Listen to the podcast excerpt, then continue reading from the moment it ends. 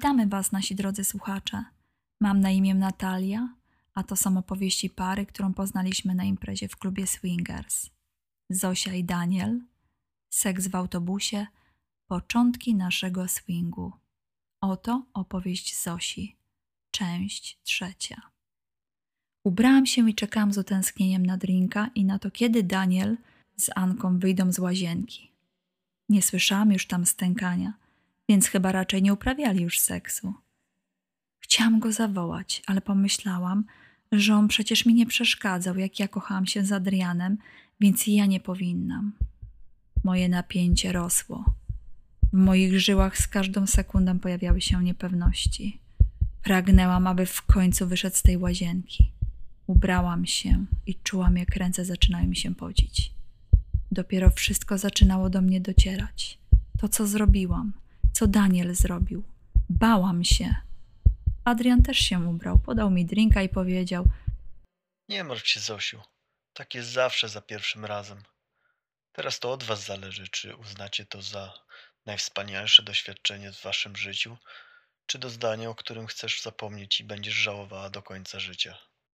Pewnie się obawiasz, że Daniel się zainteresował Anią bardziej niż tobą. To mogę tobie je od razu wybić z głowy, bo Ania nie widzi świata poza mną, ani ja poza nią. Kochamy się. Tylko siebie widzimy. Po co mielibyśmy zmienić partnera na zawsze, skoro pozwalamy sobie na wszystko? No tak, pomyślałam. Logicznie myśląc, to nie miałoby sensu. Adrian ma wszystko z Anią, a Ania ma wszystko z nim. Skoro Daniel o tym marzy, to ja mu też to dam. Też pozwolę mu na taką swobodę. Pytanie jest tylko, czy on nadal tego chce. Uspokoiłam się. Czekała mnie teraz długa rozmowa z Danielem. Moje ręce przestały się pocić i przestałam się bać. Uśmiechnęłam się do Adriana i powiedziałam: dziękuję, potrzebowałam tego. Takiego seksu? Spytał się śmiejąc. Nie, nie, żartuję. Pamiętam sam, jakie miałam obawy ten pierwszy raz. Ale pamiętam też, żebym do tego nigdy nie doprowadził, gdybym razem z Anią o tym nie marzył.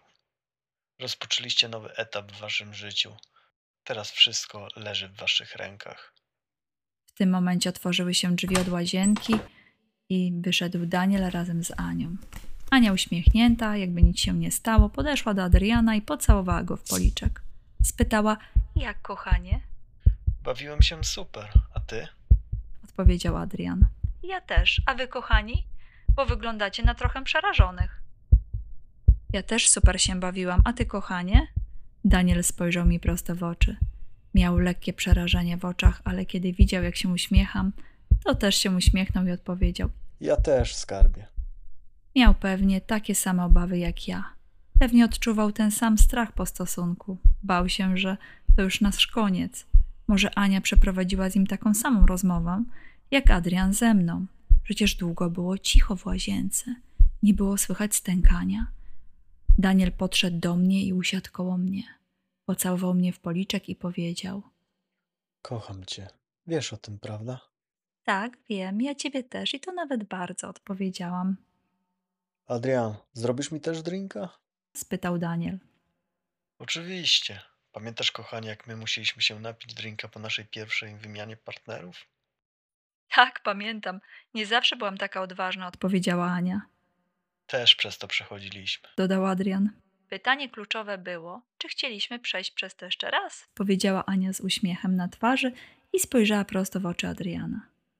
To też było nasze kluczowe pytanie. Czy chcemy przejść przez to jeszcze raz? Rozmowa przerodziła się teraz w bardziej dojrzałą i emocjonalną dyskusję. Dowiedzieliśmy się, że Adrian i Ania też potrafią być o siebie zazdrośni, ale nie jest to chorobliwa zazdrość i dużo ze sobą rozmawiają.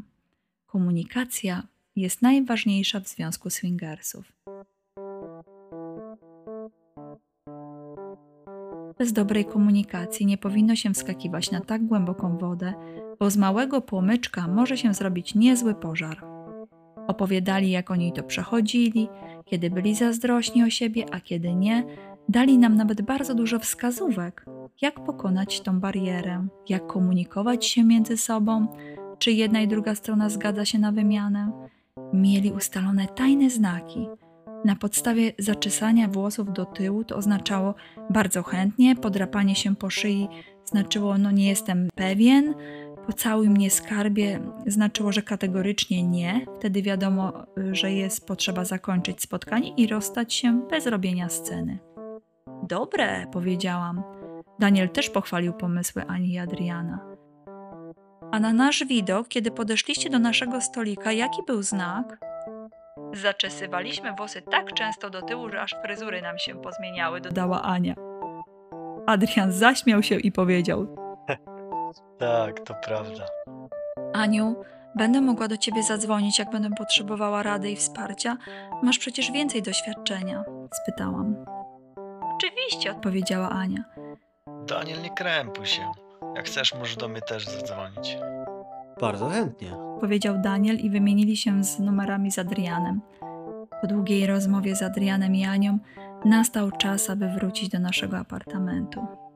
Czekała nas długa rozmowa. Kluczowa rozmowa, od której będzie zależało, jak potoczy się nasz związek. Czy zostaniemy swingersami? Czy powrócimy do życia codziennego i puścimy ten wieczór w niepamięć? Nasi drodzy słuchacze, jeżeli chcecie słyszeć dalszy ciąg tej historii, to zapraszamy po przerwie.